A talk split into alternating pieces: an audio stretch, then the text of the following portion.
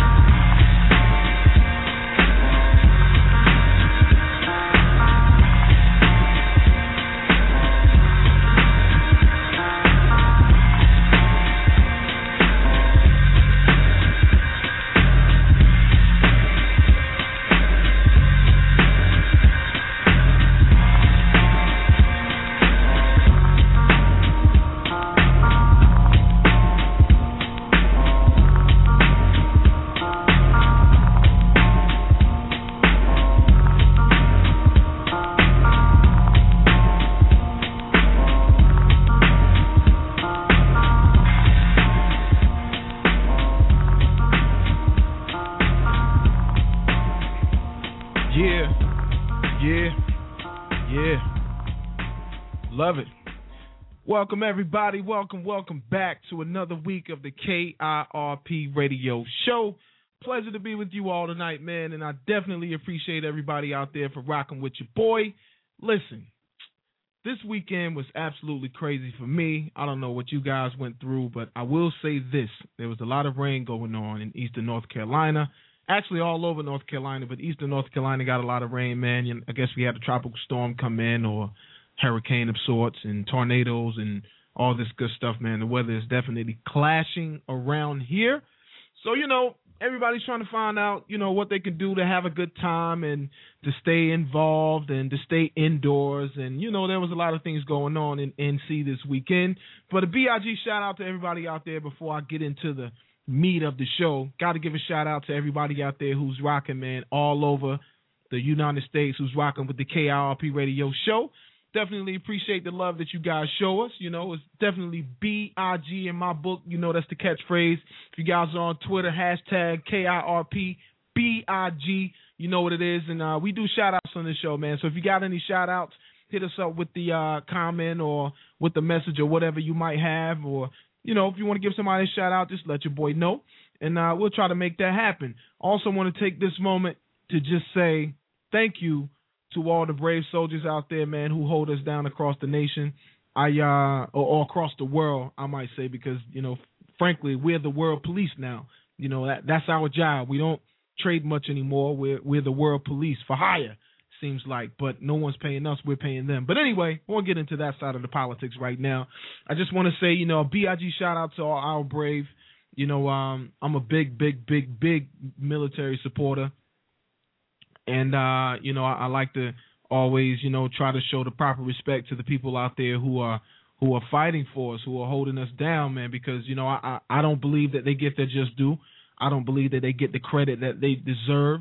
You know, I don't I don't believe that we should that that we put them on the pedestal uh uh that's deserving to them. So, you know, BIG shout out and a salute to uh all the soldiers out there, the reserve, you know, all branches of the military. I really appreciate what you guys do, man. And I I, met some wonderful people uh this weekend in uh Charlotte, North Carolina at the uh, GOP state convention. Met some soldiers out there. Shout out to my brother Earl Phillips.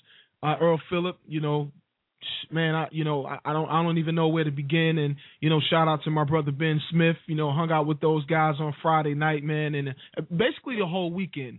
You know, when uh you know when you sit down and you actually talk to uh real heroes, and, and shout out to William Apker too. Uh, I, I definitely got to throw you in there, brother. But when you sit down and you talk to real heroes, you find out that we don't have the appropriate we, we don't discern appropriately I, I don't think like we don't we don't really uh have the proper compassion for what these people do you know we don't have the right appreciation for what these people do and and not even what they do um you know the the the anguish that they go through the the mental uh uh breaking down process that these people have to go through in order to defend this country, uh, you know, this beautiful United States of America and the people within it. Uh, and, and when I say mental, and when I say anguish, and and you know, you're talking about your mental state has to change in order to uh, defend this nation. Uh, it, it's true, you know. These guys travel on the drop of the dime, uh, oftentimes to places where you know we're hated uh, not only by locals but by rebels or you know by by uh, foreign government or you know and, and a lot of times just the country alone you know they hate the they hate the patches that we wear you know they hate the the the, the red white and blue that you know that we cherish that represents us. And uh you know they hate everything about us so you know these guys have to go through a process that can't even be described like you you couldn't begin and and I really thought about this before I fell asleep on Friday after you know hanging out with my brothers. But you know I I didn't even understand as as big of a supporter as I am, and I claim to be. Um, I don't even think I really understood until just this Friday before falling asleep. And you know, after talking to Ben and uh, uh, Navy SEAL, former Navy SEAL Ben Smith, you know, my brother Ben, and and you know my brother Earl Phillip, and you know, after talking to these guys and, and Tim, shout out to Tim too. Definitely got to give a BIG shout out to Tim and uh, you know, chairman of the Frederick Douglass Foundation National. Uh, you know, after talking to these guys, you you really understand. Uh, you, you kind of understand. I, I don't think you'll ever be able to understand where they are or what they went through. You know, unless you're behind their eyes, and uh, that's something we'll never be able to accomplish. But you know, it, it, it's just amazing people have to put this in perspective. You know, every day we go to work and we leave our homes and you know we, we kiss our wives or our girlfriends or, or whatever. You know, sometimes our mothers and our kids and you know we we kiss our loved ones goodbye on our way to work, knowing that you know when the clock strikes five o'clock or three or whatever time you get off, you know once the clock strikes, it's like you're going home. You, you know, you're coming right back. You're gonna jump in your car, or you're gonna jump on your bike, or you know, on the bus, or, or walk, or whatever you do. And you know that you, you know you might stop and get lunch, and you still got your family on your mind, or maybe you don't. You know, maybe you're not even thinking about your family until you know you're on the route home. But you know, nevertheless, you know that you're coming home at the end of the day once you leave work. These guys go to work and they have to suit up. You know, a, a lot of times not not even knowing where they're going. You know, not even knowing what they have to do or what what they're going to do. You know, and and these guys they suit up. You know, they show up, they they leave, and you know they go to the base or they they report in, and and before you know it, you know they're gone off somewhere, you know, far, far, far along, far away. You know, places that we can't even imagine, places that we have no clue of, don't even understand, you know, why they're there, you know, why they're there, and uh, we don't even understand what they're going through while they're there, you know, so while they are there. So it, it's just amazing to me that you know we don't we don't discern enough, we don't try to understand enough, and, and like I said, I thought I knew, but I had no clue. I mean, can, can you imagine?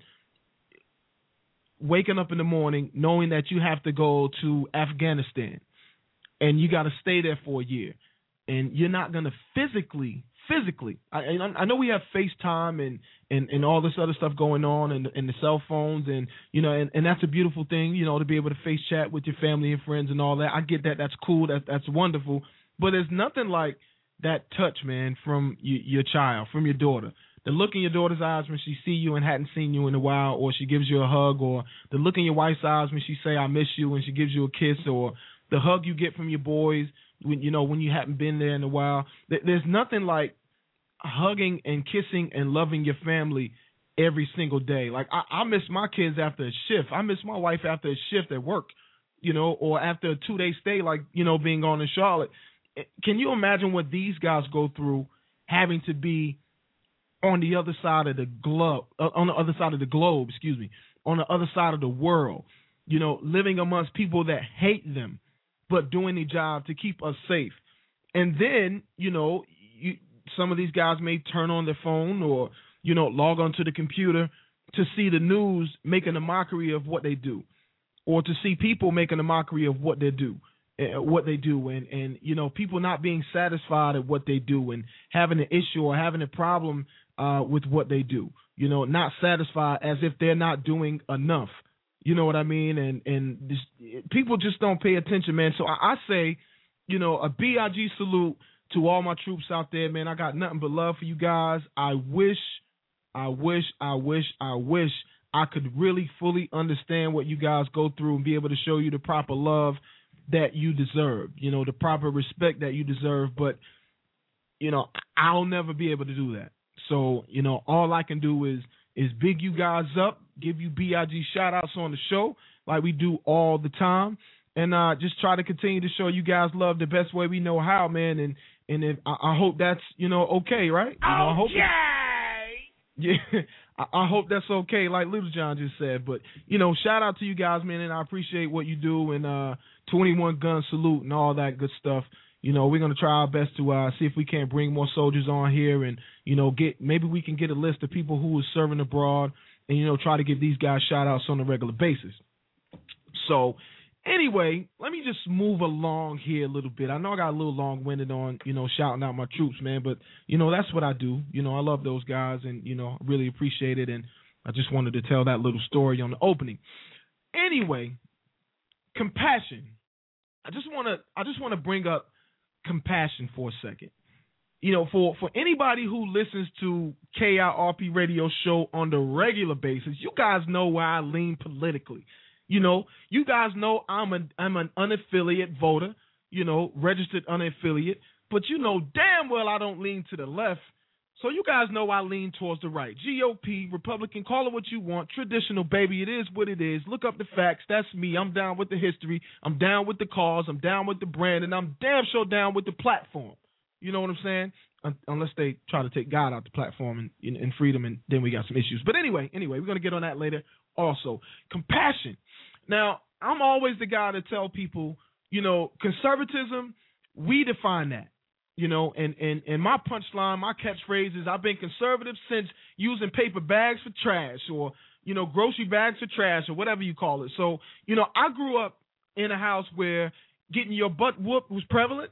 You know, using a, a, a paper bag for trash, as I just as I just referred to, was something that we did on a regular basis. You know, we recycled before recycling was popular. You know, we we weren't uh, uh, hippies or anything like that, but you know, nothing went wasted. You know, not even the grease from well, fish grease. I don't recall my grandma reusing fish grease, but you know, you can't really cook anything else in fish grease. But anyway, everything else was used. Uh, we reused it, and we had a good time by it. And you know, we ate, and you know, we didn't throw away a lot of food. I, we just we we were sound in our finances. Okay, we were definitely sound in our faith. Okay, we were definitely sound in our faith. We we had a devotion to God and freedom, and those two things went together as long as they did not conflict with God. You know, though everything, you know, all bets were off.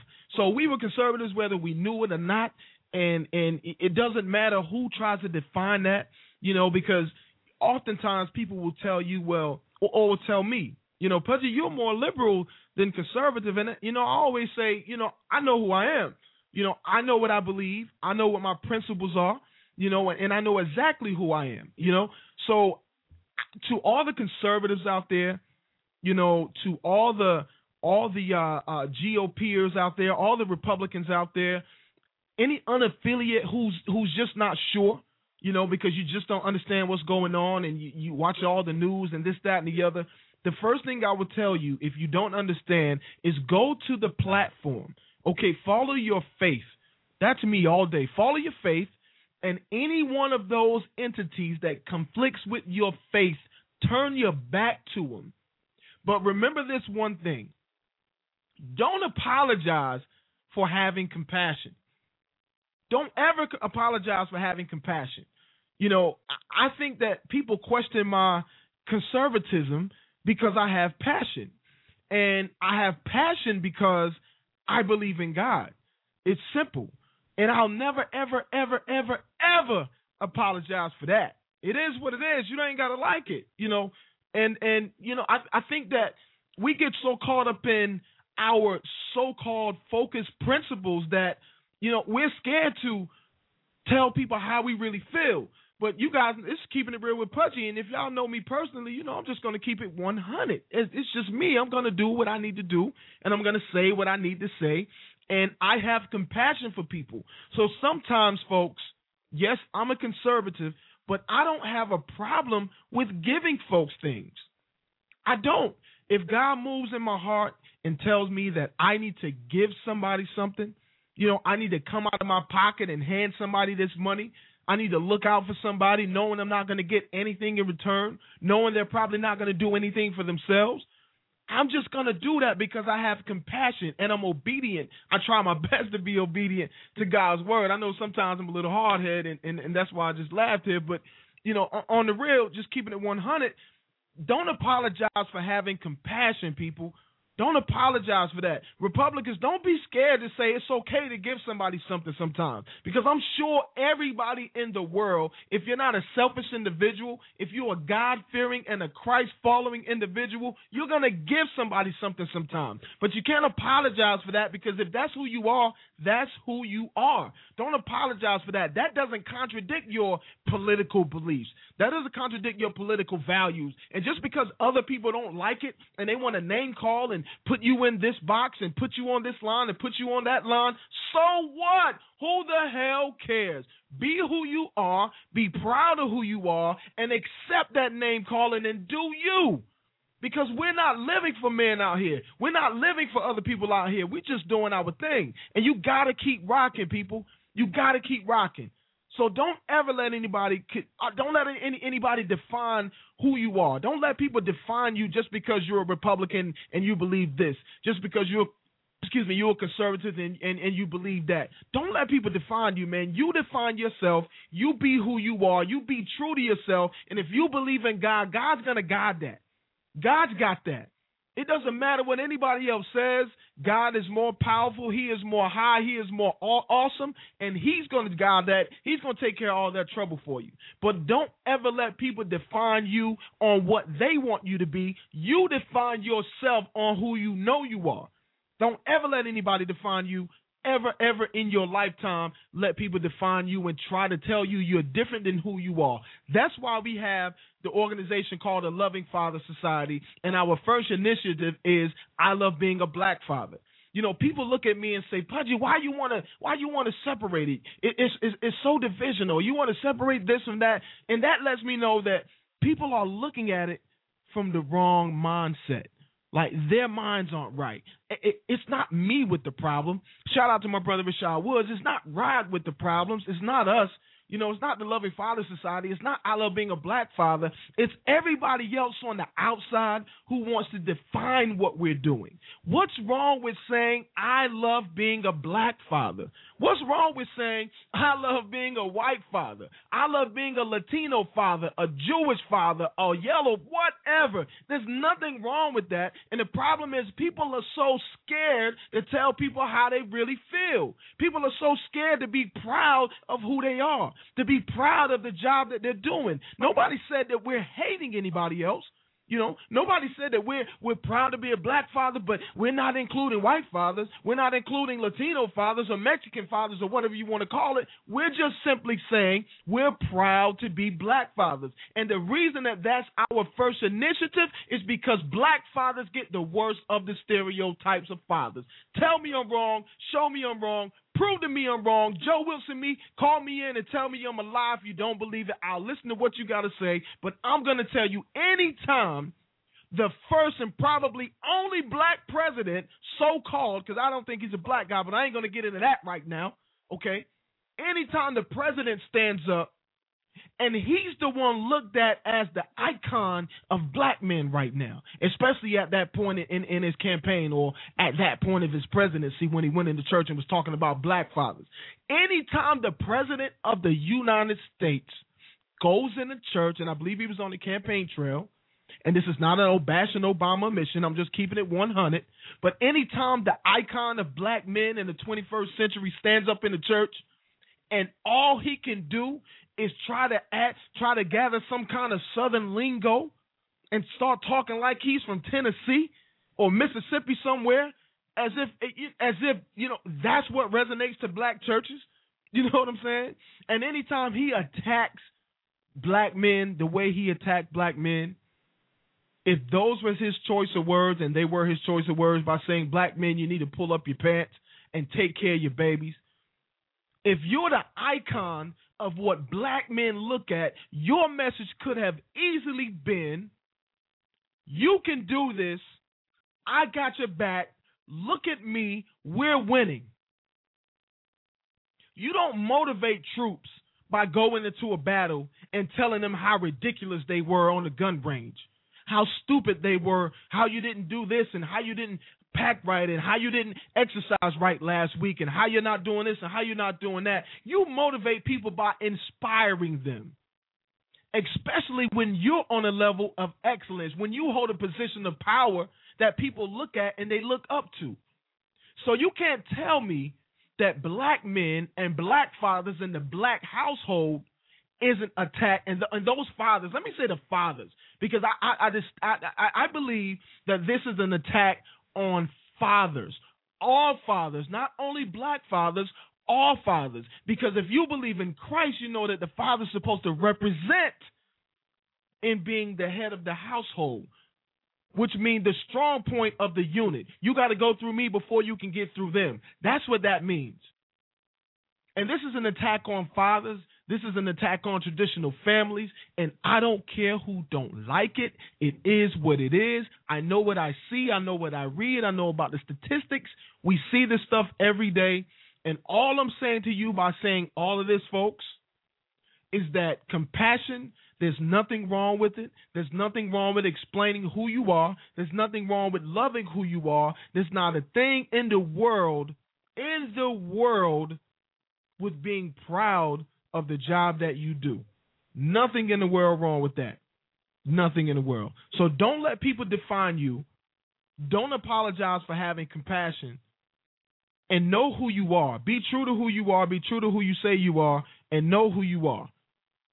There's nothing wrong with that. Compassion is real. Shout out to all the fathers out there, man. Next Sunday, Father's Day. I believe it's next Sunday. Is that right? Next Sunday, Father's Day. You know, we're trying to do some things, man. Uh, check this out. I love being a Black Father shirts. They're definitely on sale. Uh, you can get them on uh, www.336promotions.bigcartel, B-I-G-C-A-R-T-E-L dot com. Make sure you check that out, man. Get a T-shirt for a proud Black Father. You know, somebody's just doing a good job out there because you know what? We've been doing a good job. People they just didn't want to pay attention to what we're doing. We're just like white fathers, Mexican fathers, Latino fathers, and even though they're gonna attack all of us, my brothers, my multicolored brothers, They're going to continue to attack us, but we're not going to stop. Got to go to a commercial, man. We'll be right back with Charlotte from StretchingYourBudget.com. Yeah. Yo, just waking up, long night, still fucked.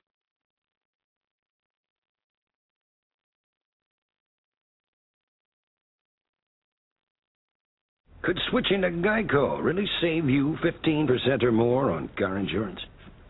Did the little piggy cry wee wee wee all the way home? Wait, wait, wait!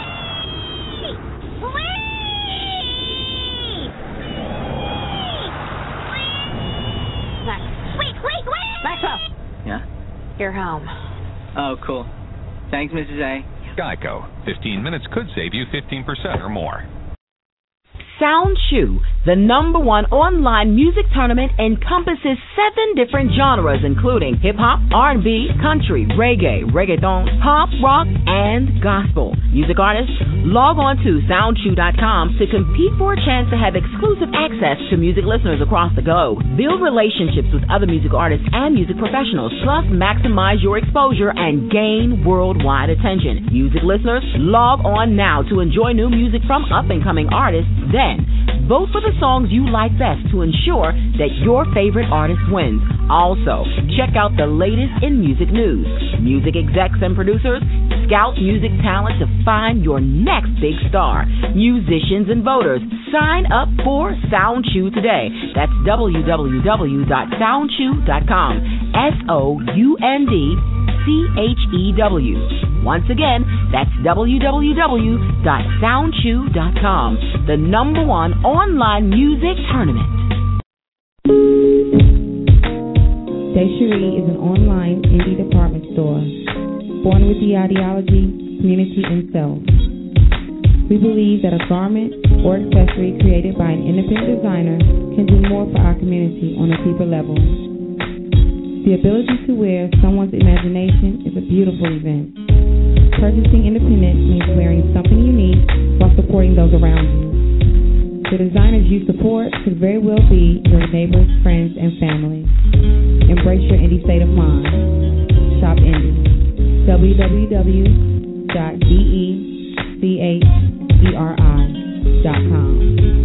Desherie. You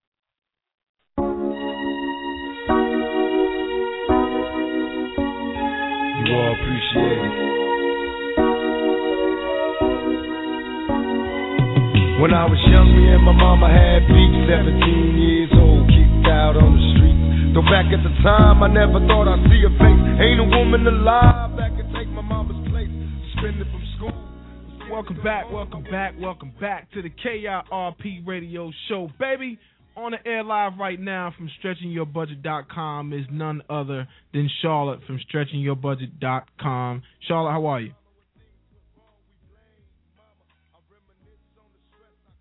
All right, we're gonna try to cue Charlotte back up. I guess we got some problems going on. There is some uh, there's some storms. There are actually some storms going on, so we're having technical difficulties. I think our phone may be breaking up, and uh, it is what it is. But we got to move on with the show. We actually started a little bit late, but you know we got to keep it going on. And uh, so, Big shout out to Charlotte. If we can get her back up, folks, we'll definitely bring her back on. But if not, the show must go on. And uh, I apologize for everybody out there because I'm, you know, I'm a couponer, but I, I can't do what Charlotte does, and uh, I don't see her on the queue, so she's not listening right now. But she's a better shopper than me. But don't tell her that. She don't know that because we're gonna have a little shopping competition, and I already told her I'm gonna kick her butt when we uh, get the grocery carts out and the, the cameras out, and we try to work that out to make sure everybody can see that should be a, a wonderful event. Got to give a shout out right now to Anne Marie Fox. Big shout out to you. Anne Marie Fox is an online music award winner, YouTube sensation, a songbird in her own right. You can check her out on YouTube. That's YouTube, and her name is Red Fox Sings. One word, Red R E D Fox F O S S I N G S. So Big shout out to her, man. And uh, we told you we were gonna give you a shout out, Anne. We need to get some music, man, and we'll try to play it on the show in between commercials, and uh, it should be all love. Also, got to give a shout out to my man Kevin Chenault. I see you, baby. Saw Kevin downtown Charlotte this weekend. And uh, Kevin's an awesome guy, man. This guy's always working on something. He he definitely believes in the principles and the foundation of that this country was built upon.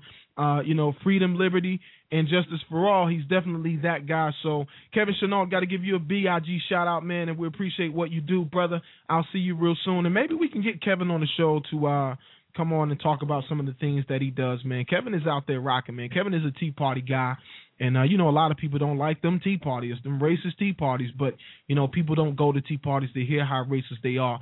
I've been to a few, and I have been attacked. You know, I just gotta, I gotta be clear and and and you know, be honest about what happened at these tea parties because you know, I, I, people need to hear my story, and uh, you know, it, it's it's not cool. You know, these these racist tea parties all over the country and uh, you know what happens is is is people like myself who who love everybody. You know, I, I definitely love everybody, and uh, I try to show love to you know anybody who will accept it. You know, sometimes as my man Rashad said, you know, Big shout out back to you, brother. But you know, as Rashad says, uh, you know, the community is not all that inviting anymore. And uh, you know, he said that in a blog or, or maybe in a speech somewhere and, and that's something that really stuck to my head. You know, that that's something that really stuck in my mind, and and I really thought about, you know, some of the things that I've seen in uh, doing the Love and Father Society and, and the various other things that we do and to feed the need and you know we always do things out there for communities, man, and and you know try to give back a little something. And we don't have a lot, but we're definitely willing to try to give back. And if you can give you can give back anything, you can give back inspiration and uh, you can give time with that. So you know that's what we try to do. But what I found out is that, and, and I never could put my finger on it, but you know Rashad actually put it in words really simple, uh, and he made it first person. You know, and, and I, I just could never put my finger on it. But all it boils down to is that the community is not all that inviting anymore. You know, once upon a time you could go in a community and people would interact with you. And uh, they would they would they would sit down on their porch or they would in, they were inviting they would invite you on the porch to sit down and talk about you know whatever issues they had and you know they would share some of the things that they go through or they would share you know some experience that they have and they would they would call a neighbor over or they would lead you to a neighbor here and there. They would show love I love you too. They would show love to uh, you know, to anything that or any idea that you brought to them. But what we're finding out today is that you know a, a, lot of people are saying we need to engage and go out in the community and do do this this that and the other. But what I'm finding out today is that the community is not all that inviting anymore, and oftentimes if they don't know you, if you're not there on a regular basis, you know they don't they don't want to deal with you. You know, they don't care what you have to say. Uh, they don't want to show you any love. So, you know, as my man Rashad said, the community is not all that inviting anymore. But anyway, let, let me let me backtrack a bit because uh, I, I, made a claim here, and uh, you know, talking about these racist tea parties. Um, my story goes like this because I've been I don't know if you want to say attacked or you know, I, I felt like I was kidnapped. I just I just got to keep it 100 and, and just tell it like it is. I felt like I was kidnapped and uh kidnapped, excuse me. And uh you know, my experiences with these racist tea parties uh because uh, listen, when it when it happened the first time, you know, I gave it a pass and you know I was just like you know okay whatever you know I I, I get it you know it's it's just you know people maybe they're not used to you know me being around you know I was I was one of the only black guys in, in the crowd or you know at at this tea party and uh so I, I just figure I said you know well maybe they're not used to us you know maybe they're not used to it's all white people there maybe they're not used to blacks so you know I, I was like all right cool you know I, I I get it I gave it a pass for you know the attacks that they made on me and and the things that they did to me. And uh, you know, I, I from there I just I, I really didn't know where to go. And you know, I thought long and hard about it and I was really trying to figure out, you know, where I should go from here. You know, I, I define myself as a conservative, or, you know, a freedom guy, and and a Constitution guy. You know, God, love, and and they define themselves the same way.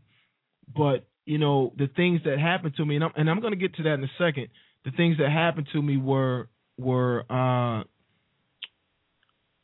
it, it it would some people would probably cry, you know. But I, I'm a I'm a pretty strong guy, but I, I think that if if other people went through uh, what I went through at, at these racist tea parties, you know, they would probably cry, would probably break them down, and uh, they would probably cry out to God for help, you know, to to to help them out, you know, help see them through. And uh, so the first time, you know, I, I gave it a pass and uh get myself together here. The second time it was uh it was just amazing. You know, I I couldn't all the stuff you see, excuse me, all the stuff you see on TV and on the news with these tea parties. And and you know, people are the end shout out to the NAACP, man, cuz you know they they they're the first ones that I believe that I remember they're the first ones that really put this stuff out. You know, they were the first ones, you know, really telling people how racist these tea parties are and and you know how they want to take the country back to slavery. And and I listened to the NAACP and, and, and what they had to offer. So, you know, me being who I am, I had to go to these tea parties so I could hear for myself through my see through my own eyes, hear through my own ears, and uh, I just wanted to experience it. You know, I I can fight. I'm just I'm just I keep it funky. Like I, I, come from a place where you had to, you had to fight, you had to hold yourself down. I can fight, so I'm like, all right, you know, I'm gonna hold myself down. I'm gonna defend myself. I ain't worried about it. You know, so I, I let me let me just go ahead with the story. I go to this tea party the second time. This is the second time. The first time they got me, you know, broke me down. It is what it is. So I go to this racist tea parties for the second time. And, you know, here here there are all these all these white folks and some of them got on fatigues and you know, some of them got guns and and you know, people are looking at me and and they got these smiles on their face, like, and I and I know, you know, they, they're smiling. You know what that means, right? You know, every everybody know what that smile means, right? I mean, you you NAACP said they were racist. We black people out there, y'all know what that smile means. You know what I'm saying? So I'm walking around and people are waving and stuff. You know, I speak back. You know, how you doing? and and and you know I you know a couple of other black people over here, a couple of black people sprinkled throughout there, and I'm hearing all these speeches about liberty and freedom and how we want to take this country back and you know too much government and and and and, and we need more freedom and they're trying to infringe on our rights and you know we you know we should be able to defend ourselves and have our guns and you know all this craziness right you know because that's crazy right that's craziness you know they're talking about how they love their fellow man and and and Abraham Lincoln and Emancipation Proclamation and and you know all this good stuff, and and it happens again. Well, first of all, I got to speak at the second Tea Party, but but then it happened again after I spoke. I'm talking like at least 25, 30 people just came at me, just running at me. As soon as I got off the stage and as soon as I finished my speech and, and, I, and I go to the back stairwell, boom, all these people running at me, running up to me, and it happened again. They attacked me. Kissing me, hugging me, telling me how much they love me, calling me brother, telling me God bless me, tugging on my shirt, wiping sweat off my forehead, trying to feed me, trying to give me something to drink, asking me where my family at introduce want, want me want me to introduce them to my wife and kids. For real. See these racist tea parties. This is this is what they do. They love your ass to death. And I don't understand where all this love coming from. I didn't go to the tea party for love. I went to the tea party to hear them talk about racism, baby. But I couldn't find that. And they attacked me.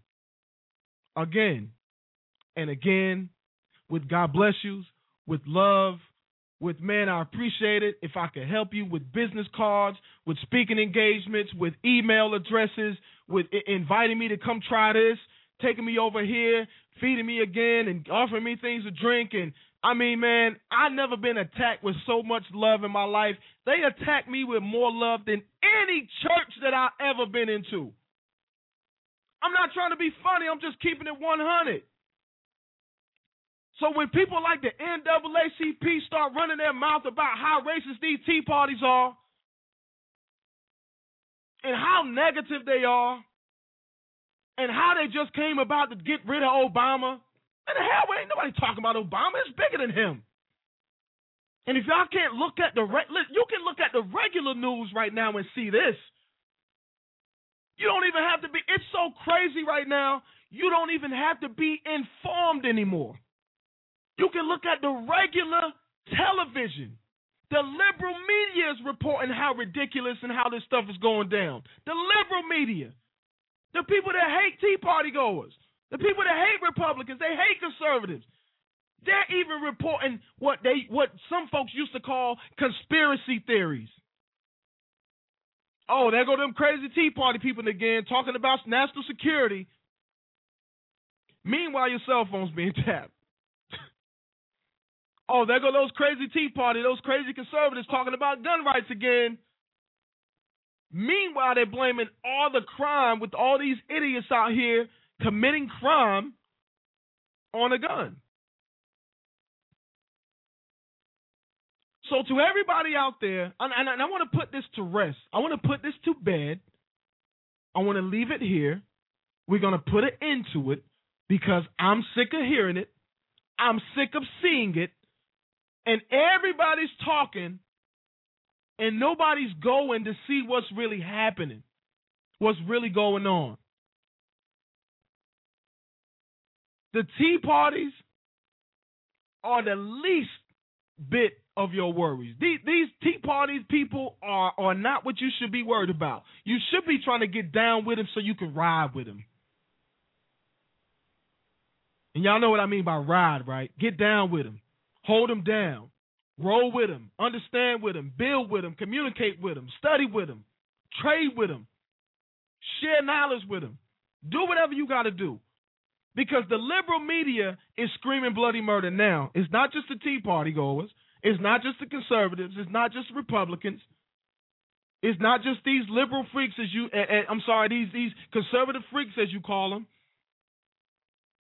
It's not these conspiracy theorists. The liberal media is reporting this stuff. This breaches of national security, all the death, Benghazi.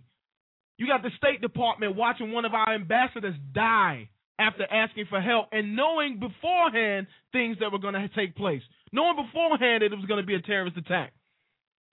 See, I'm not talking crazy. I'm talking what the liberal media is reporting. The news that you watch. it's crazy. You don't even have to be informed anymore. This is what's going on right before your eyes. And you know what's funny? People aren't even talking about it no more. Because even that, see, that's what happens when people get called out in their stuff. You know, that's what happened when the truth come when the truth comes around tenfold. They shut up, they're quiet. The room gets quiet.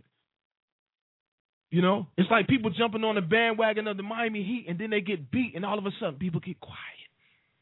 Because true fans are going to hold you down. If you're true to your game and you're true to who you ride with, it doesn't matter what happens to them. You're still going to be true to those people. So shout out to the Tea Parties. I'm true to them people. It doesn't matter how you define them. It doesn't matter what people say about them. I've been riding with them since everybody been calling them stupid, calling them crazy. It is what it is. But I just want everybody to know that your news is reporting this stuff now. So stop being so quiet. You weren't quiet when they when people were protesting. You weren't quiet when Tea Party was making the news. Now they can't even make the news because the State Department and the President Obama's administration is making the news so much with all these conspiracy theories. So called. Used to be. Now the facts. Backed by evidence. Backed by your news reports, not mine. Not my studying. You know, not my conservative radio show. Not Fox News. MSNBC is reporting this stuff. NBC is reporting this stuff. Everybody is reporting the same stuff that we've been talking about right here on KIRP Radio Show for over two and a half years, over 11 million plus almost 12 million listeners.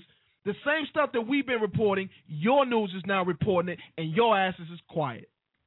I got to go to commercial. I'll be right back after these messages, baby. You're rocking with the KIRP Radio Show, 619 638 8559. Hit number one if you got a comment. You can also check us out on Facebook at symbol KIRP Radio Show, at symbol NC Pudgy is me. Hit us up, let us know what you think. If you got a comment, cool. If you don't, whatever. We'll be right back. Listen, marijuana, GOP state convention, Hero Convention in the same building. We're going to talk about that a little bit when we come back. Shout out to Claude Pope and George Cryrek. Also, shout out to Reince Priebus and my girl Crystal coming down from the RNC, holding it down up there in Charlotte, North Carolina, letting us know what Reince plan to do with this engagement. That's right, it's black engagement, not outreach. We ain't reaching out to nobody. We engaging. It is what it is, man. We'll be right back. You're rocking with the KIRP radio show, baby.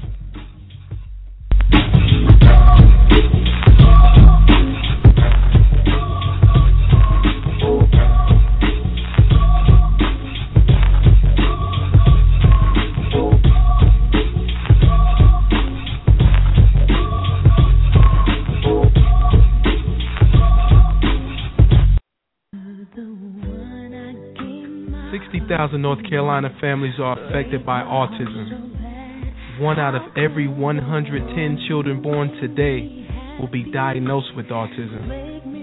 If you have any questions or need support, we can help. The Autism Society of North Carolina can be reached at 800 442 2762. Again, that's 800 442 2762.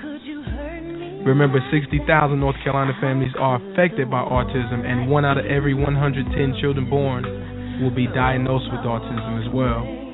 If you need to reach them by the web, the address is www.autismsociety-nc.org.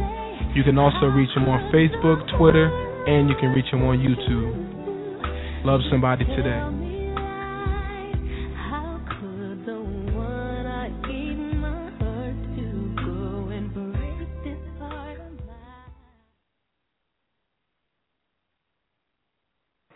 It's the same way he did when he was in high school. After school, he practiced, then he went to the gym. This is what he wants. This is the life he chose. And if you want it, you have to work hard to keep it and keep on going with it. So I believe he will come back. And when he do, I'm going to be at the Bull Center cheering for my baby.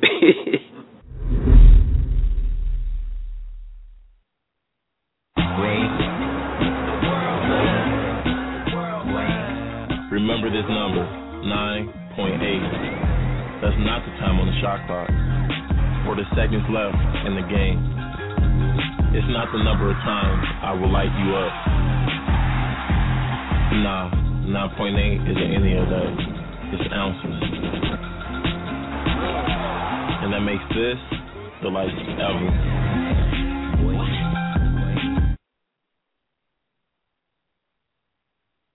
For all your trucking needs, make sure you contact Allen's Trucking LLC. That's Allen's Trucking LLC, owner Brian Allen and BA Welding Incorporated. For all your trucking or your welding needs or transportation needs across the country, make sure you contact Allen's Trucking LLC out of Winston-Salem, North Carolina. Their number is 919-426-5455. Again, 919-426-5455. If you have transportation needs and you need to get your equipment there on time, make sure you contact Allen's Trucking LLC.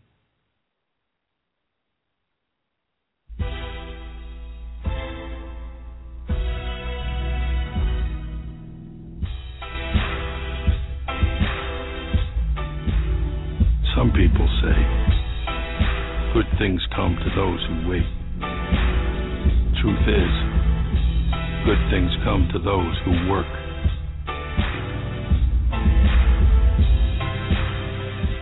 Who work later and work harder. They're willing to go farther than anyone else to get them. If you're waiting for good things to come to you, you'll be waiting for a pretty long time.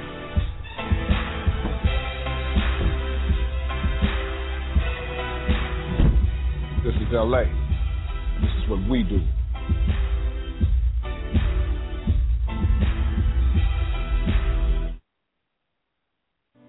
My mission to create brand stories for you that push the envelope, force people to stop, think, and take notice. Ride with you on your journey to success by creating great design that makes you look like the originator and not an imitator. Get you out of your comfort zone, inspire you to take action. Be risky and always stay true to your passion. Tiffany Inc. is located in Los Angeles, California. Tiffany Inc. specializes in designs, creative brands for the entertainment, fashion, beauty, and food industry.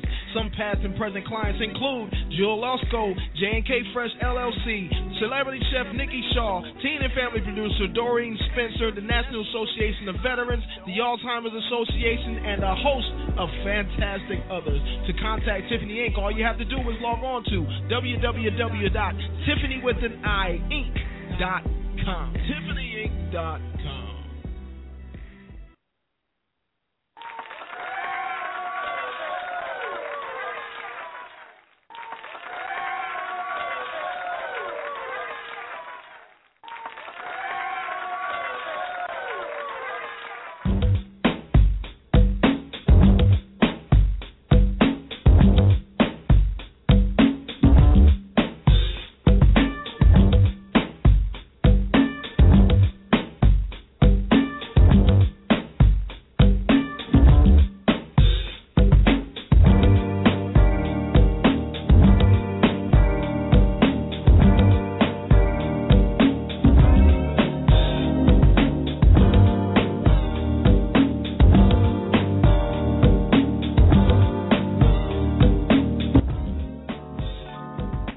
Welcome back, welcome back, welcome back, everybody, to the KIRP Radio Show, baby.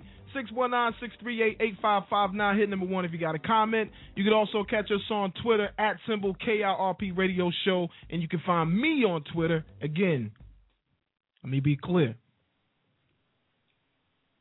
I say what I want to say on my Twitter. And I don't care if you don't like it. At symbol NC Pudgy is me on Twitter.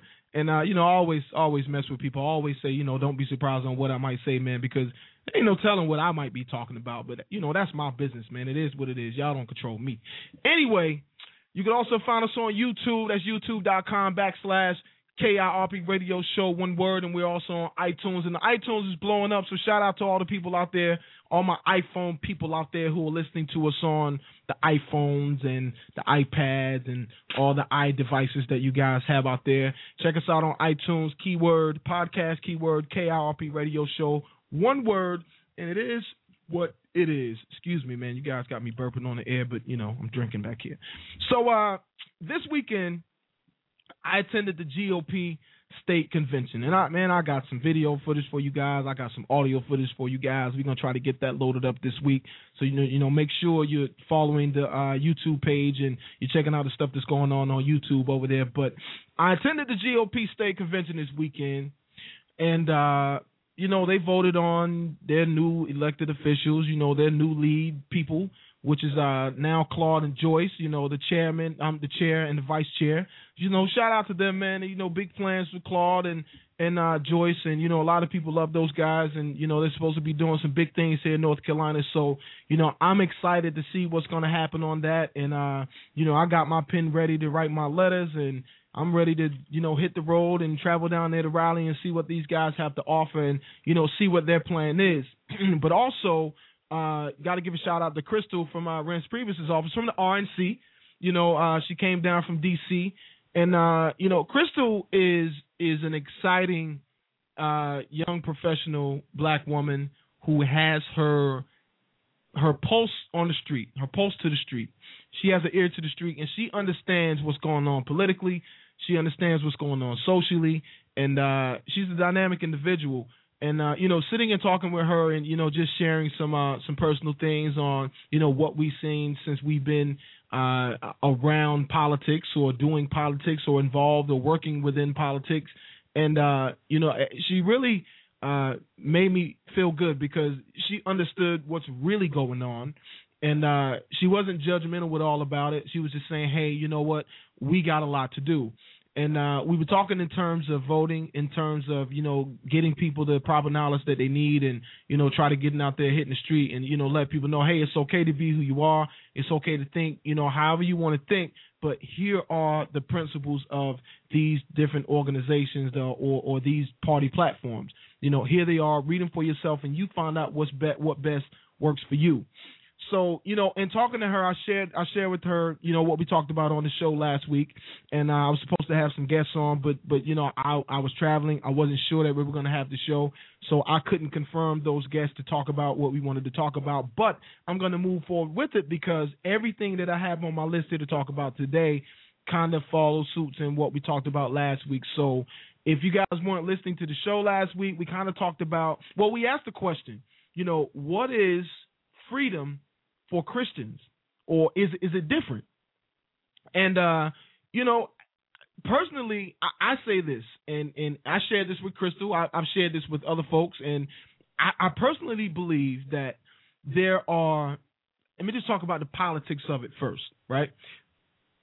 Both platforms and both parties, the Democratic Party and the Republican Party, they both sit on their spectrums. They both sit on their on their high horses and they both talk about freedom. One talks about freedom with no restriction and no limitations. The other talks about freedom in a more traditional way with respect to god. And and these are my words. This is what i get from it. Now i look at the republican party and i understand where their freedom is directed. I understand where their freedom is coming from. I understand what they're talking about. And I look at the Democratic Party and I also understand what they're getting about and uh, what they're talking about and where they get their freedom from and and and how they push their envelope, you know, how they push their agenda. So I asked the question, is freedom the same for people who believe in Christ? Because it's simply this, right?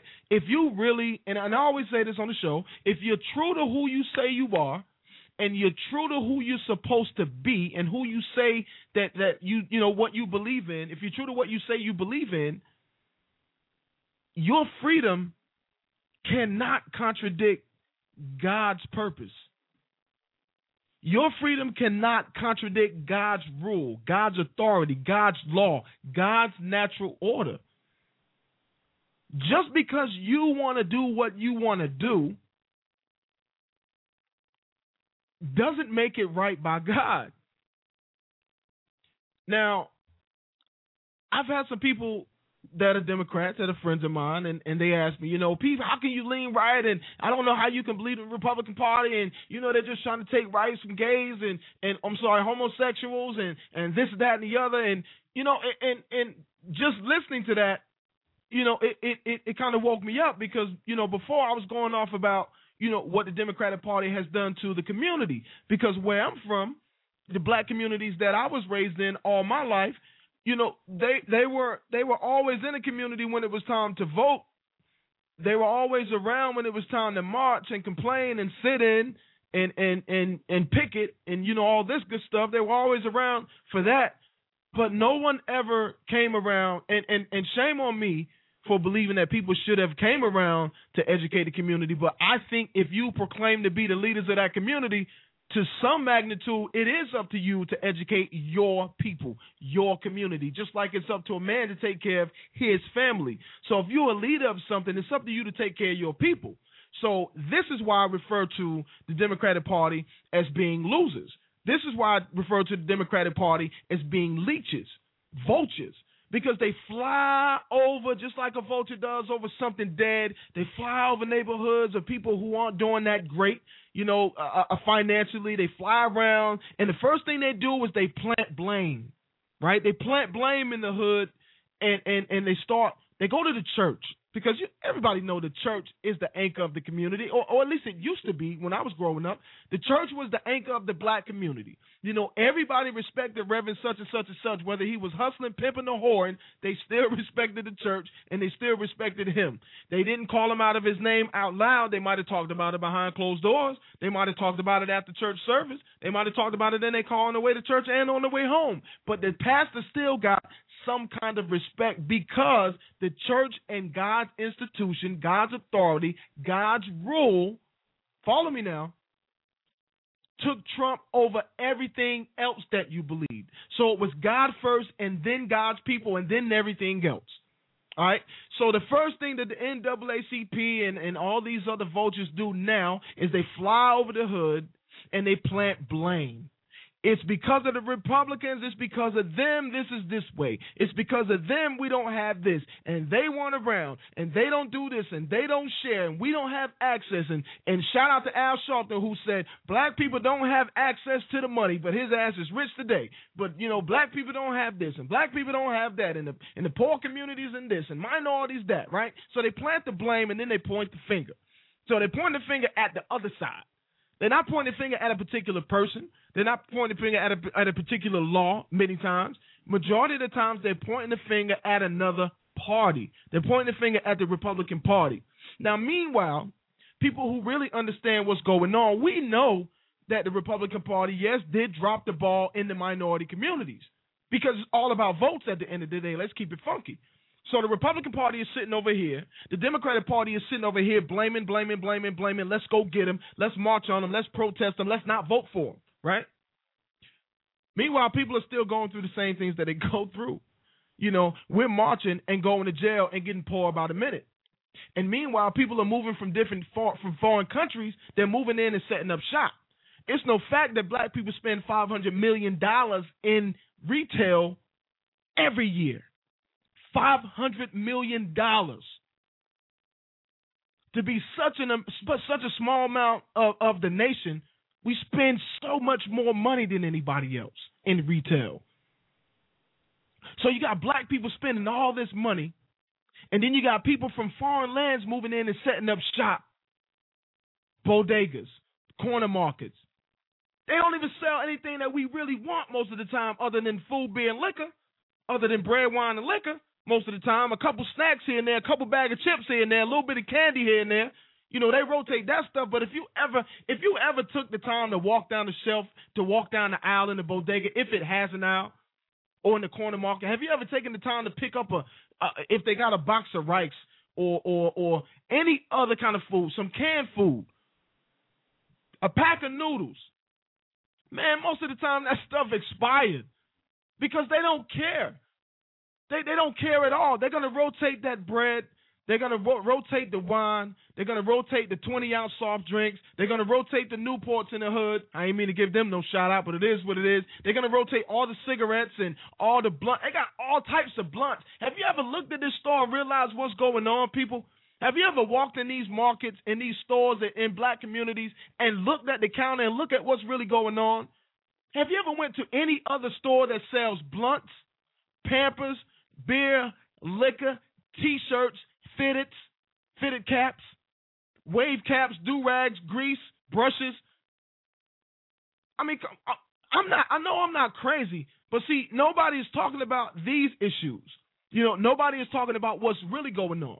Meanwhile, the NAACP is right here in the hood. The Democratic Party is right here in the hood. If these are the places that you care so much about, why aren't you talking about that large portion of our $500 million that we spend that are going into those foreign owned stores that are not putting no zero dollars back in the community? That money goes out of the black community's pocket into those foreign owned stores and out of this damn country. And nobody's talking about that. Nobody's talking about it. You talk about take your country back. You talk about take your hood back. It's starting with these stores. This is where we spend our money at. This is where we eat at. These we go in these stores every single day of my life. The street that I live on now, where I rent a house from, if you ride up a mile up the road or a couple miles up the road, there's five stores within three blocks. Three or four of them are bodegas owned by people where I don't even know where the hell they're from. A lot of the times I walk into the counter, they can't even say hello. They just say, buddy. Buddy, yeah, buddy. Yeah, buddy. Yes, buddy. This is all they say. Yes, buddy. Yes, buddy. No, buddy. Thank you, buddy. Because they're getting rich. You know, I know a guy who moved here from, I believe he's from Jordan.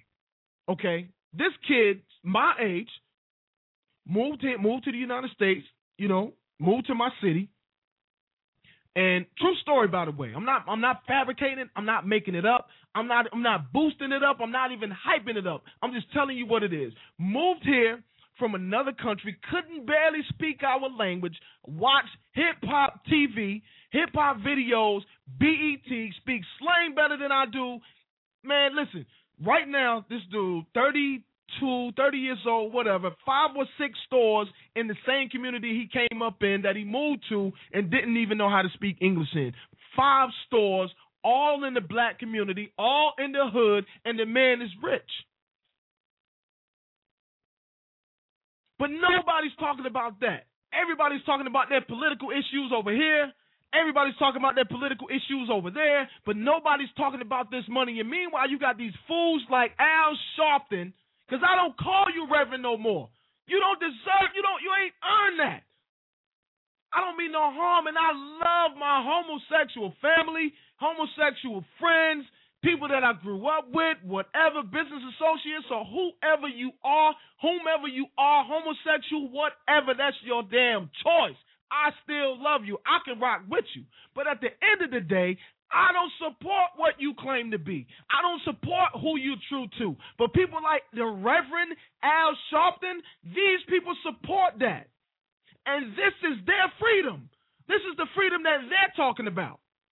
But these supposed to be representatives of God. So if you were listening to the show earlier, understand what I'm telling you. The order is gone in the Democratic Party. The order is dead. They don't care about the order no more. They care about their money, they care about their votes, and they damn sure don't care about you.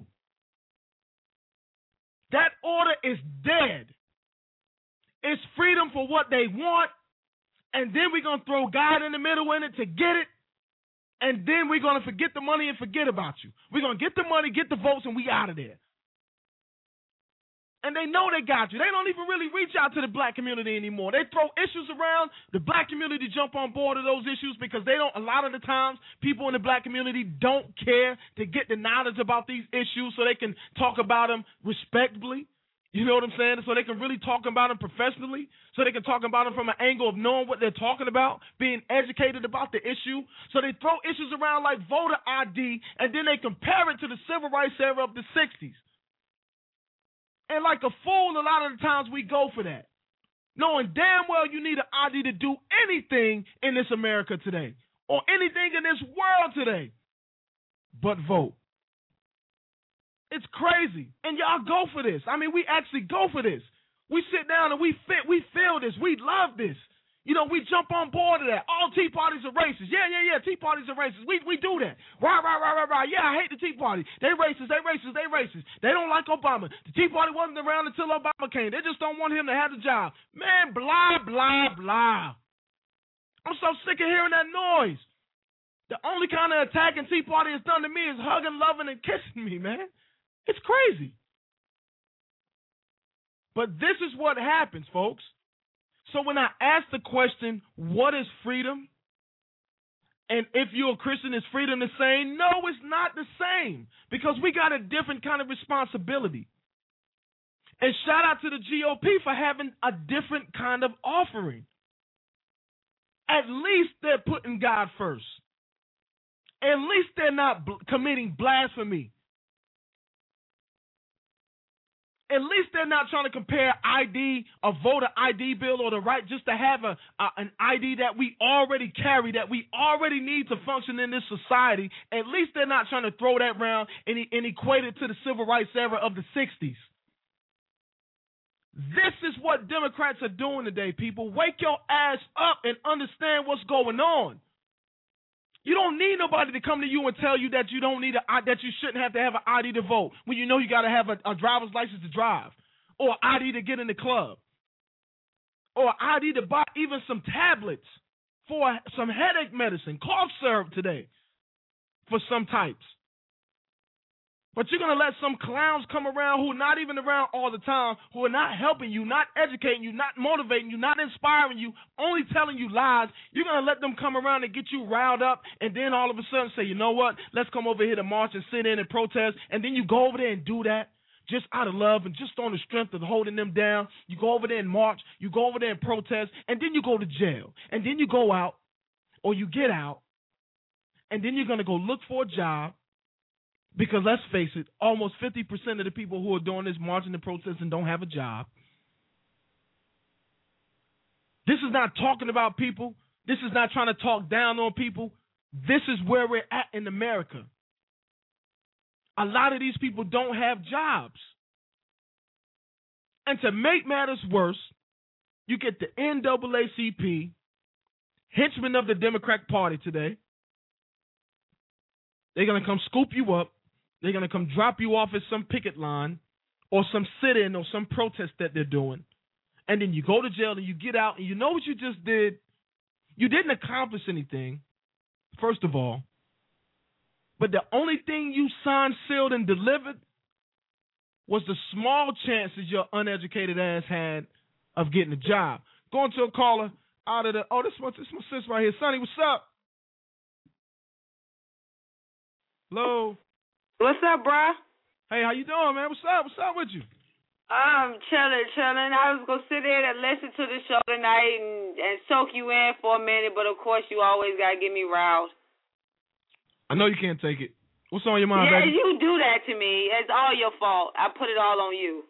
You do it to me, so I'm all good with it. I'll be watching your videos and get hyped before I go speak places. I ain't gonna lie. That's what's up.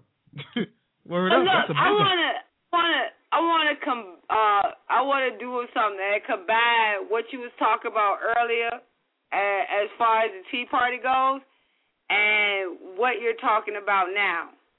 Mm-hmm. Um, I'll put all of it together, all right? And, and, All right. and tell me if this makes sense to you. And then I think this is where our disconnect comes in. Mhm. I was listening to the Tea Partiers as they were um, testifying before Congress, okay? Okay. And you know the big line that came out of that, right? Was Oh, yeah. the one lady I, I gotta have her name on my tongue and I'm forgetting it. Um, but she came out and she and she was talking about how she wasn't a serf, she wasn't a servant, she wasn't begging her lords for mercy. She was putting her government in her in in its place. Mhm. And one statement that they played over and over again was when she said, I'm trying to maintain or to save the country that I grew up in. And I slowly feel that slipping away. I'm about to blow your mind. This is the difference between black people and conservatives. Most, and, and this is a generalization, but I'm going to say it the way I want to say it. Most white people can say they grew up in America that they respected, of, of an America that they um lo- they are loved and they adored and they saw freedoms in it. They saw opportunity in it. They saw chance in it. And that's the america that they're fighting for. So when we go to those tea parties and we run up against those racist tea partiers and they're telling us about they want to um preserve america. They want to um they they want to save the america they grew up in. We look at it like you have lost your damn mind. I don't want to save the America I grew up in. See, because in the America that I grew up in, we had leaders like the formerly known Reverend Al Sharpton.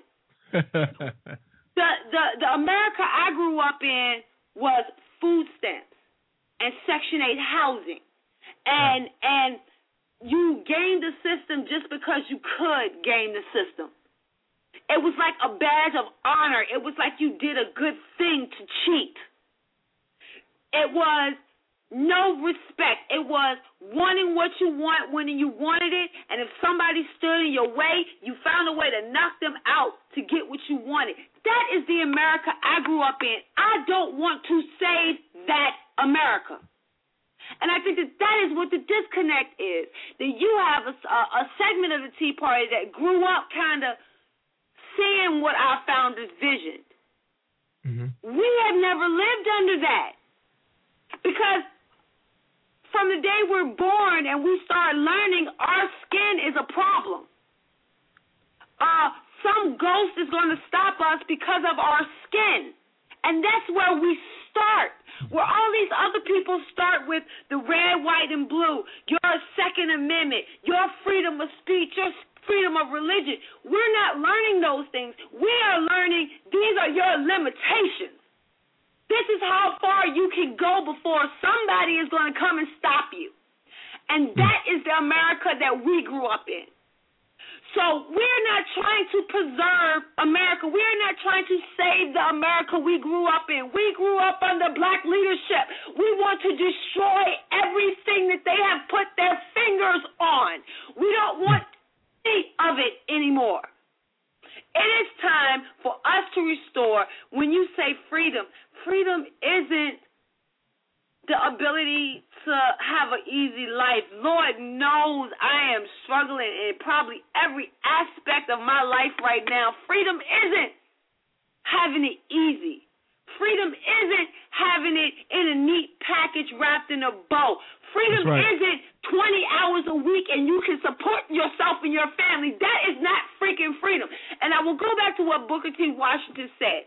The moment you get freedom, the moment you are no longer a slave, then you will have to work 10 times harder than you did when you were a slave because you are now working for yourself. And that is the point we have to get across. We cannot go around and just say we want to save America. We want to save the America. Most of us did not grow up in an America that we think is worth saving. So if we don't start explaining what the difference is between where we are right now and what our founders intended for us, Mhm. Mhm. then this is a never a never ending, never winning battle. And they know it. And and they know it and they use that because it it it, ha- Cindy, it, it hasn't been defined since like and, and and these people on the other side of the lane, you know, these Democrats, these liberal nuts, they know it. They know we haven't defined and said. They know Tea Partiers haven't said clearly, you know, or or I'll say we. They know we haven't clearly defined what freedom is. So they try to jump in that conversation and, and, and change it up and tangle up the words. Well, their freedom means this. Their freedom means your slavery. That's what they're saying, and that's what they say. You know, the freedom that they're talking about that means your slavery, and they're wrong. You know, oh, okay, and yeah, you are exactly right. They want to take you back to a time where um where you were slaves. Well, if that's the case, aren't we kind of there now? Because back at those times, you were trying to keep us in chains, Democrats, while the Republicans were trying to get us out. absolutely. Yes, you can kind of say we are in that same place, but it comes at at this point, and I am uh, I look, I it's I'm a person that's like you got to clean your own house. You know, before you go and you start worrying about the dust and dirt in somebody else's corners, you need to clean your own house. And that's right now what I feel about conservatives and Republicans. And let me tell you why. And I'm sorry, bro. I don't mean to. I'm I'm having a feeling right now. I don't want to be you. And and this goes out to my conservatives and to my Republicans. I do not want to be you.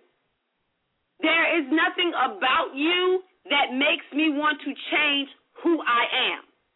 I am a conservative by my own accord. You didn't teach me something that made me conservative. You didn't show me something that made me conservative. You didn't inspire me to be conservative. I am conservative because my mama beat it into me. I am conservative because that is what the streets taught me.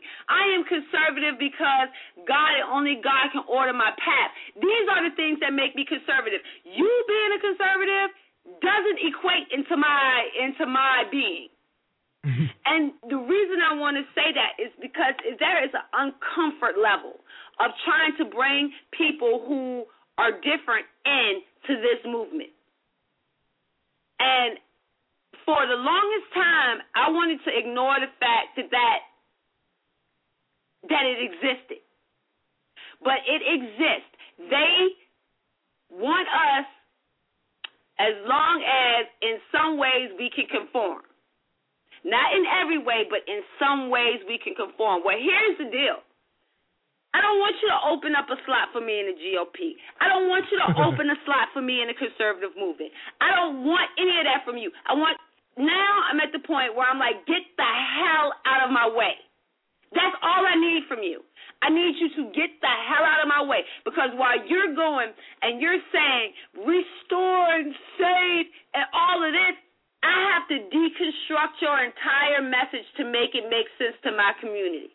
Your entire message is that it puts my community on guard against me because of your message. And maybe it isn't the Tea Party's fault. Maybe it isn't conservatives' fault. Maybe it is our fault. All right, no maybe in it. It is our fault. Absolutely.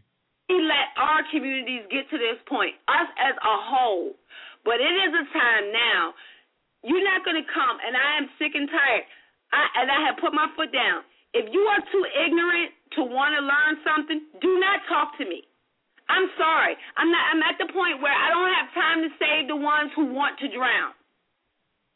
I am only going for the ones now who want to save themselves. If you are in the water and you put 10 pound weights on your own ankles, don't ask me to hold you up. I don't have the strength. But if you doggy paddling for your life, I will reach out my hand and with the last bit of strength I have, I will pull you up. Hmm.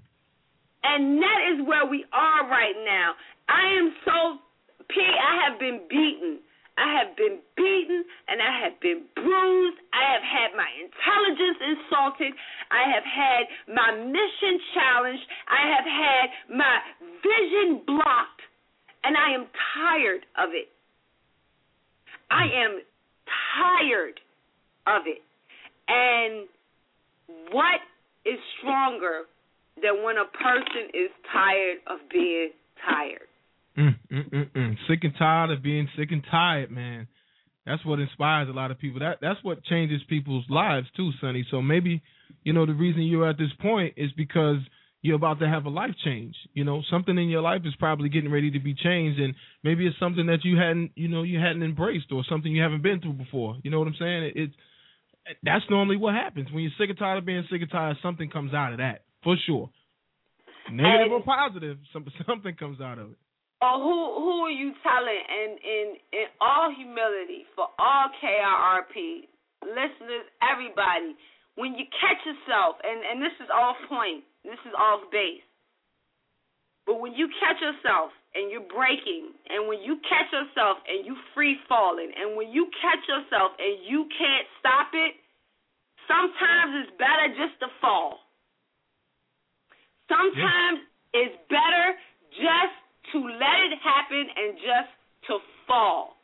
And to understand that there is no shame in that. That is how you grow.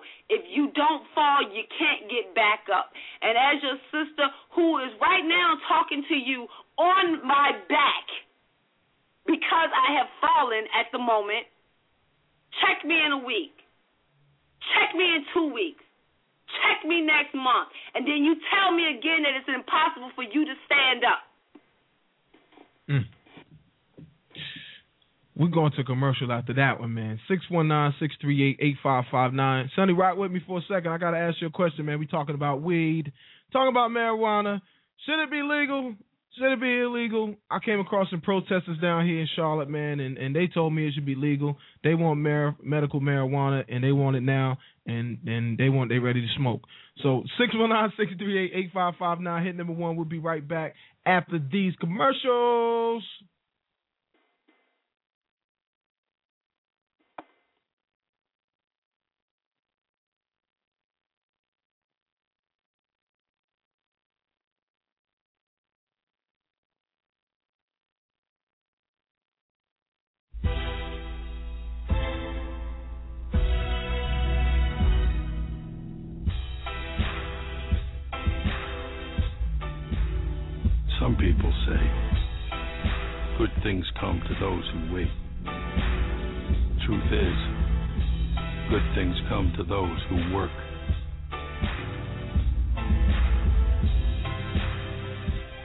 work later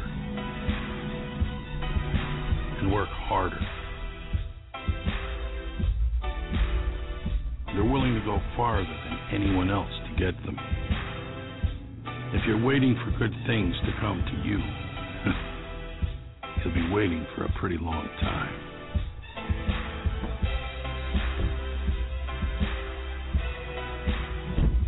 This is LA. This is what we do.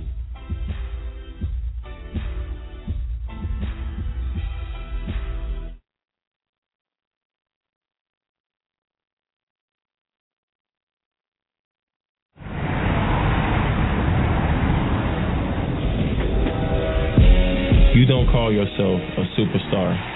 That's for other people to say. And you don't come out the south side without a few people having your back. Chicago is my home, my love. It's our time. This is a story about my family, my team, my roots.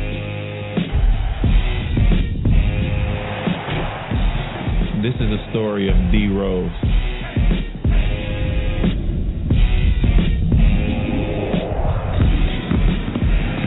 And this is only the beginning.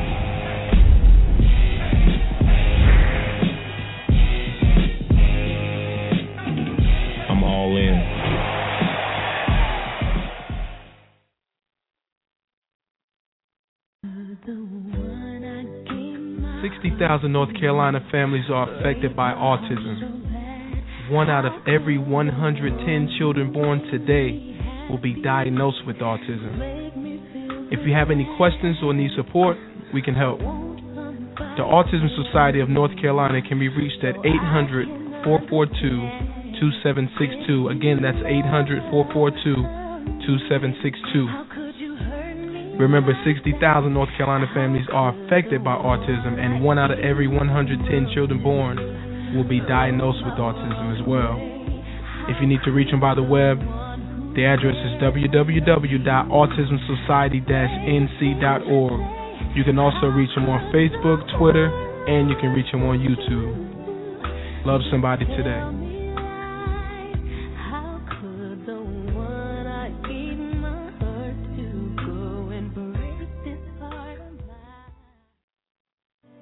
My mission to create brand stories for you that push the envelope, force people to stop, think, and take notice. Ride with you on your journey to success by creating great design that makes you look like the originator and not an imitator. Get you out of your comfort zone, inspire you to take action. Be risky and always stay true to your passion. Tiffany Inc. is located in Los Angeles, California. Tiffany Inc. specializes in designs, creative brands for the entertainment, fashion, beauty, and food industries. Some past and present clients include Jill Lusco, J&K Fresh LLC, celebrity chef Nikki Shaw, teen and family producer Doreen Spencer, the National Association of Veterans, the Alzheimer's Association, and a host of fantastic others. To contact Tiffany Inc., all you have to do is log on to www.tiffanyWithAnI.com. TiffanyInc.com.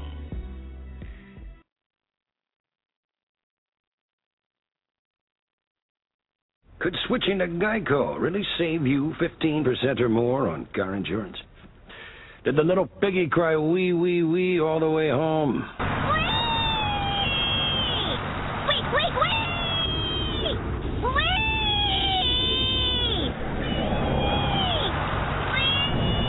Max.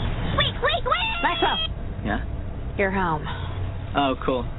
Thanks, Mrs. A. Geico. 15 minutes could save you 15% or more.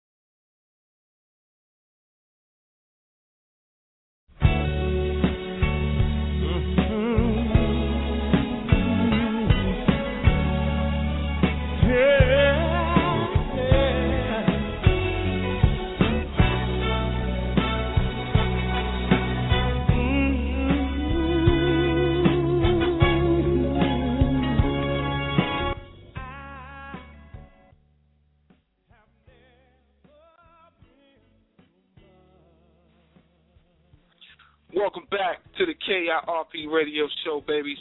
619-638-8559. Sorry about the little bit of technical difficulties that we had here in the show.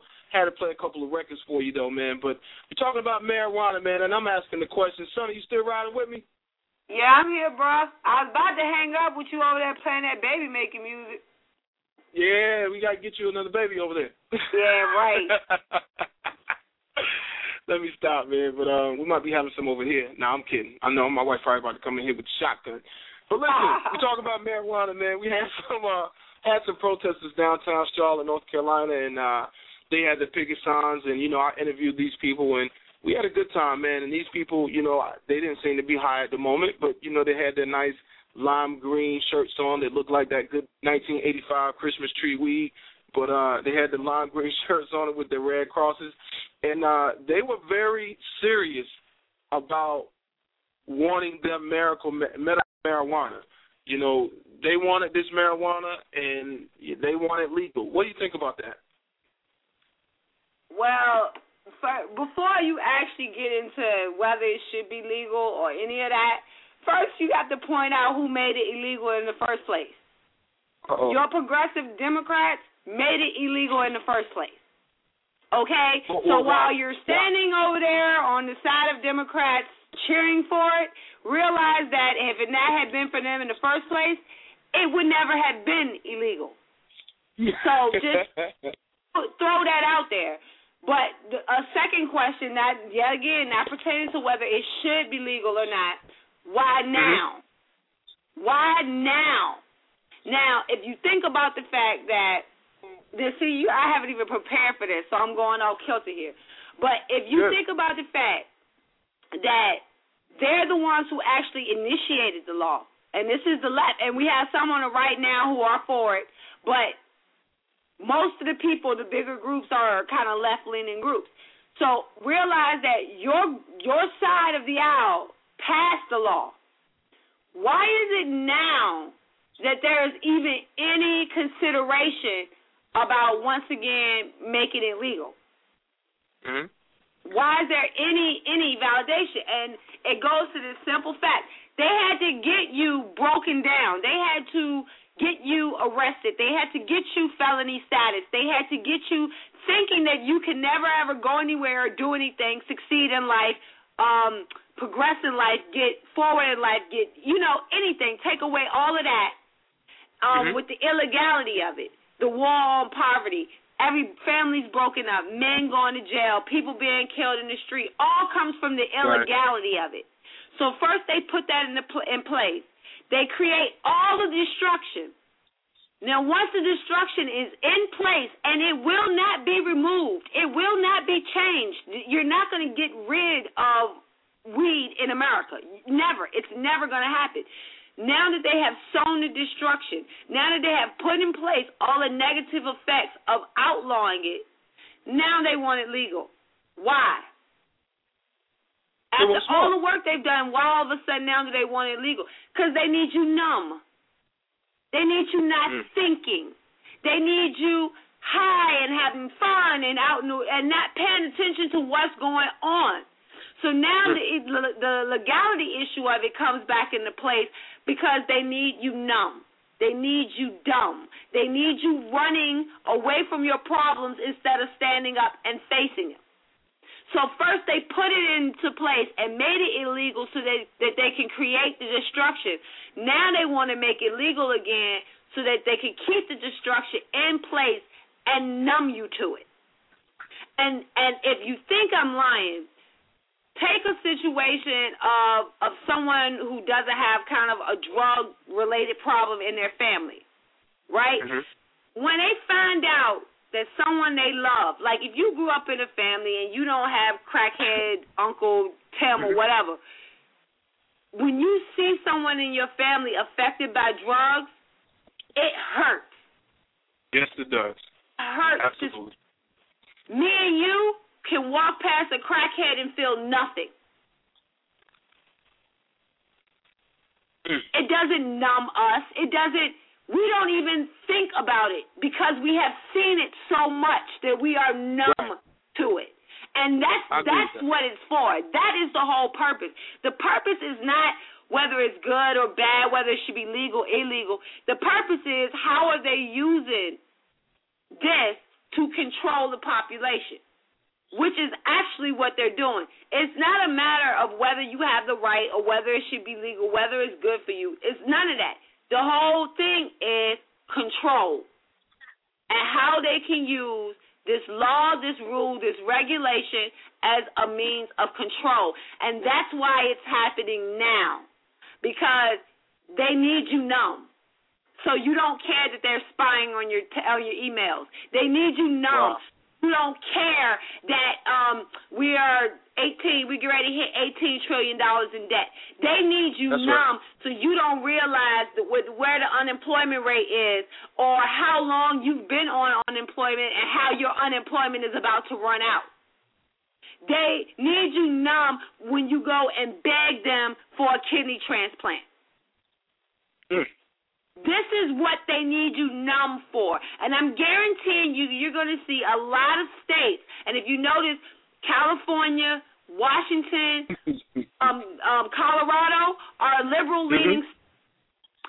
They are the ones that are first passing these laws, and you're going to see them spread throughout all liberal states because their people are poor, impoverished, living in um, and not so much for Colorado. So let me let me back off a little bit. Colorado is more independent kind of than say Washington and Seattle, but they are they're numbing you. They don't want you to look at the reality that they have created, and in part they are numbing you with the very tool they use to create your poverty. And to me, that is, I mean, we could say a lot of things about the left, but one thing we can't do is call them dumb.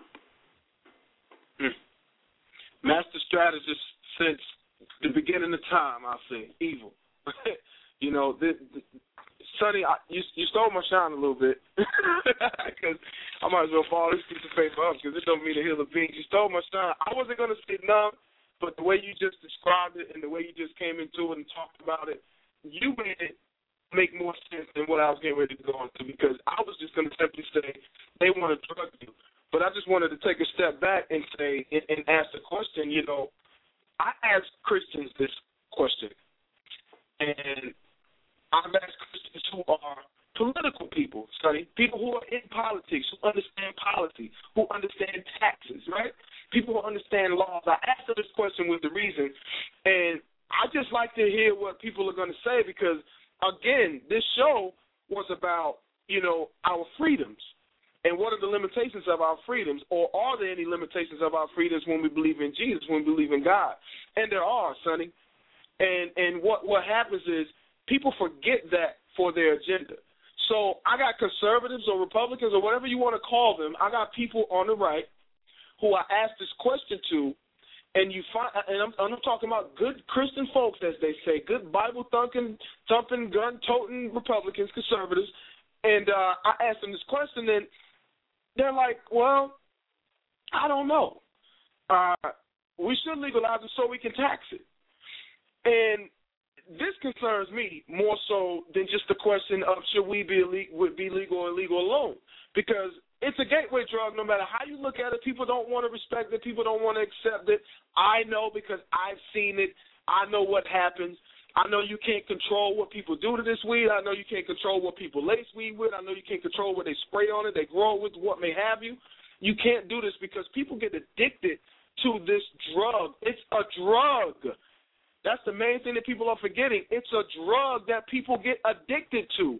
And we're talking about legalizing a drug. So, as a Christian, a person who has Christian principles, who loves God, who's always talking about the left defy God, the left don't love God, the left is promoting homosexuality and promiscuity, you can, how can you stand up and say, yeah, we should legalize weed so we can tax it and make money off of it? How biased are you? And who are you and where are we? I, you know, I those would, are my new catchphrases. Who are I would, you? Where are you? I would scoff at the idea of taxing it, and I think that California and Washington and Colorado are slowly finding out that it's pretty hard to tax something that people can grow themselves. Right. You know, it it really you know, if you you can't really tax tomatoes when everybody has a tomato garden. you know, it doesn't really work way. So for the tax issue of it, I, I understand. But let me let me take you on a, on a, on the part of uh, of being said that it's a drug.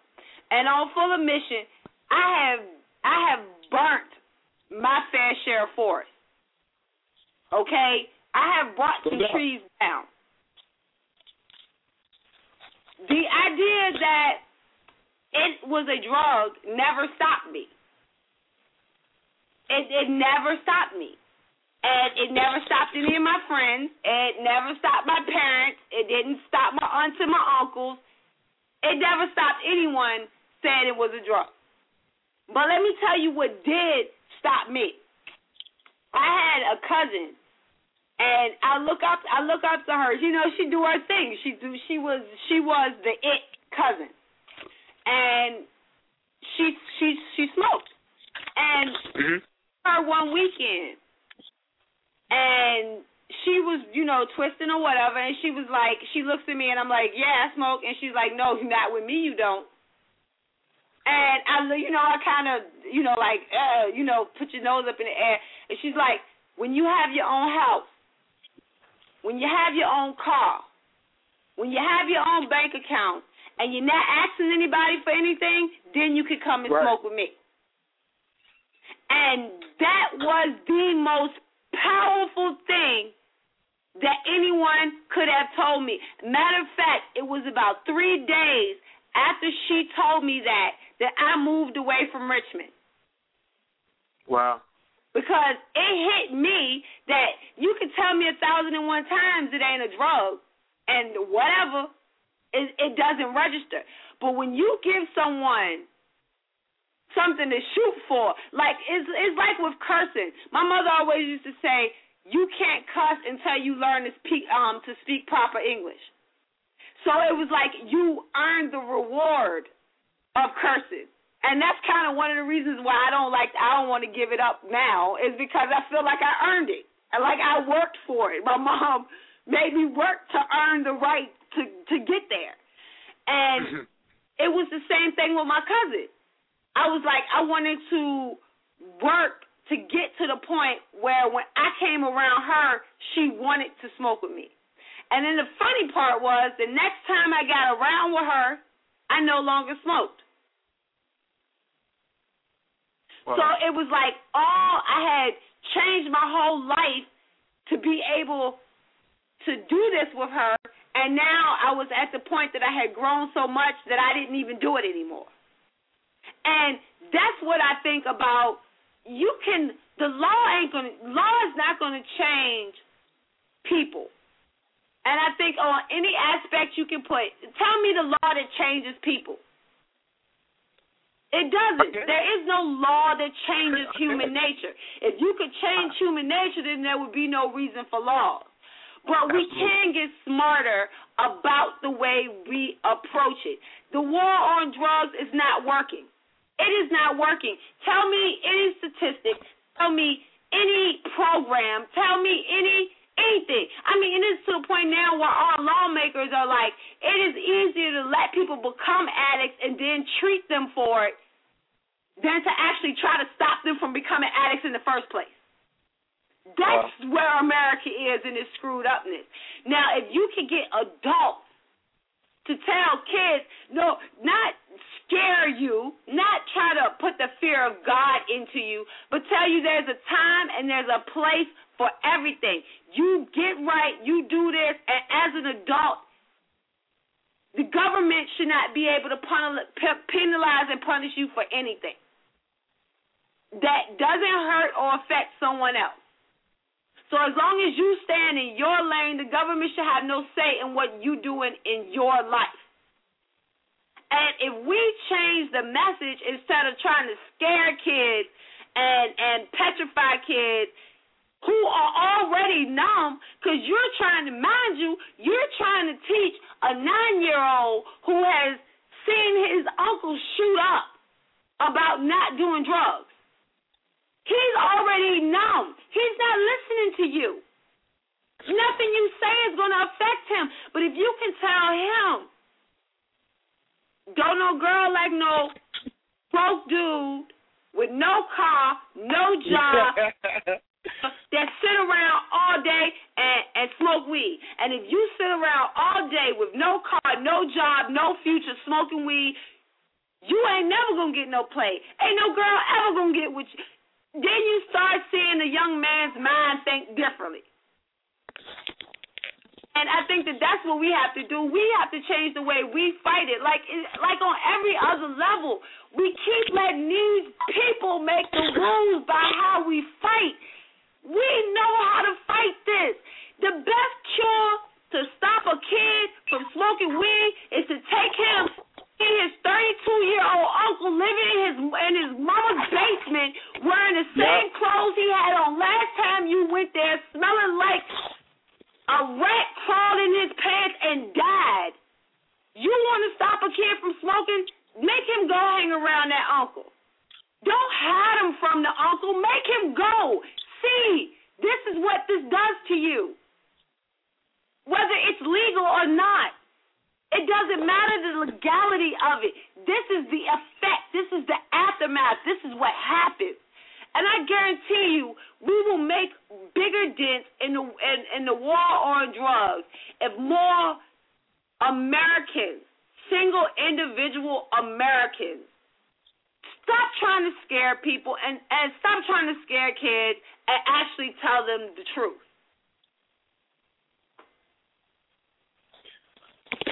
You took all the glory out of the debate, Sonnie. I'm me sick. I told you, bro, I ain't even prepared for this, so I'm going straight off dome. So That's good though. That, I mean, you know, sometimes the the best stuff comes when you're not prepared because it, it comes directly from the heart. You don't have time to think about it, and, and you know, a lot of the times, like when I'm preparing for shows, when I put too much thought into it, I start researching other stuff. And then I start researching other stuff, and then I realized I hadn't even researched what I needed to research. You know, the groundwork and the foundation of it. So, you know, it's all good though, man. This is this is what I like about you know talk radio. This is what I like about my show. You know, because we get to go off the cuff, we get to talk about other issues, and it's just like real life. You know, you you start out, you, you maybe you go over somebody's house, or you know, you call somebody up, and then you start talking about one thing, and before you know it, you've talked about you know, you done went to the 60s, 70s, 80s. You talked about music and politics and love and I mean, you name it, food and, and everything else. So, you know, this is what we bring to the airways, Sonnie, and, and you definitely a part of that. So, And but I I'd like to add. I'd like to just add one more caveat, um, and this is especially for all my Obama lovers.